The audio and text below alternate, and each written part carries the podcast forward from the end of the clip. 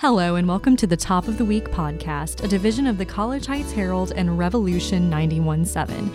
I'm Laurel Deppen. And I'm Rebecca Alvey. Today's top stories include a former SGA president's lawsuit, strategic initiatives, and more. A former SGA president is adding retaliation to her lawsuit against WKU. Andi Dahmer previously filed suit against WKU and university president Tim Caboni, among other university officials. Dahmer says she suffered verbal, mental, and emotional abuse. She's accusing defendants of discriminating against her based on sex. Dahmer is seeking $75,000 in damages. Dahmer is claiming Caboni revoked her recommendation for a Rhodes Scholarship because of the lawsuit. The university is launching two initiatives as a part of the 10 year strategic plan. One initiative involves studying campus wide financial compensation figures in comparison to other universities. A study like this has not been completed at WKU in over 10 years. Two different pathways will be set up for determining staff and faculty compensation. Officials say student employment and compensation would not be impacted by the initiatives. A WKU student accused of sexual abuse is pleading not guilty. WKU police arrested Niles Woods earlier this month outside of Southwest Hall. Woods was indicted for using electronic means to induce a minor into sexual activities, first degree sexual abuse, and tampering with physical evidence. Woods' next hearing is scheduled on June 10th. So, you know, both of us are pretty lucky.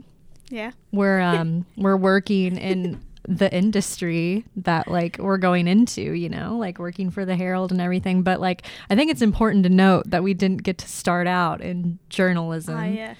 So let's talk about our humble beginnings, like what jobs we had before we got to do journalism all the time. So, Rebecca, what about you?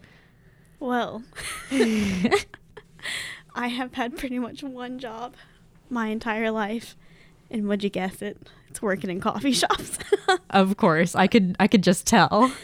I was pretty fire at lattes, so you need to make me a latte one day. Just got that foam. Yeah. Could never make artistic things, but it would be tasty. So it's okay. It's okay. what about you, Laurel? Well, um, my humble beginnings are in an ice cream shop.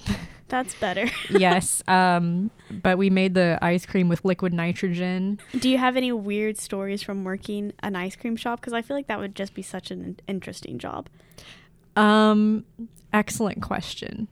Uh, well, the funniest thing was like because we we made everything to order, so it never tasted the same each time. And um, I made this lady. It was one of my first days. A lavender ice cream. Ooh. Um, but I put too much lavender flavor in it, and she thought it was gross. And she made sure that she told me that it was gross. Then the same woman came in several weeks later, and she goes up to us like she's telling us a secret, and she's like, "Listen." Last time I was here, the girl made this ice cream so horribly. But don't worry, it wasn't either of you. Little did she know it was me. so she just had poor Oh facial gosh. recognition, but it's okay. Oh, well, I'm sorry. So tell me about your coffee shop business. Did you happen to My make any uh, any tea? Kidding. um, actually, funny story. Once I like really burned my hand while making tea. Oh, it can no. be done. Not like really, but it was like one of those situations where there were a lot of people there, and I was like, ah, can't keep them waiting. And was going to make some hot tea and had turned around for a sec and just casually stuck my hand under a thing of like boiling hot water. Casually. But you know me, the great barista kept on working and just fought back. I'm so proud of you. Yeah, that's kind of what we have to do at our current jobs Pretty as journalists much. too. And yeah, it's it helped me grow. I love that for you. this has been the Top of the Week podcast, a division of the College Heights Herald and Revolution 917. Until next Wednesday, have a great week.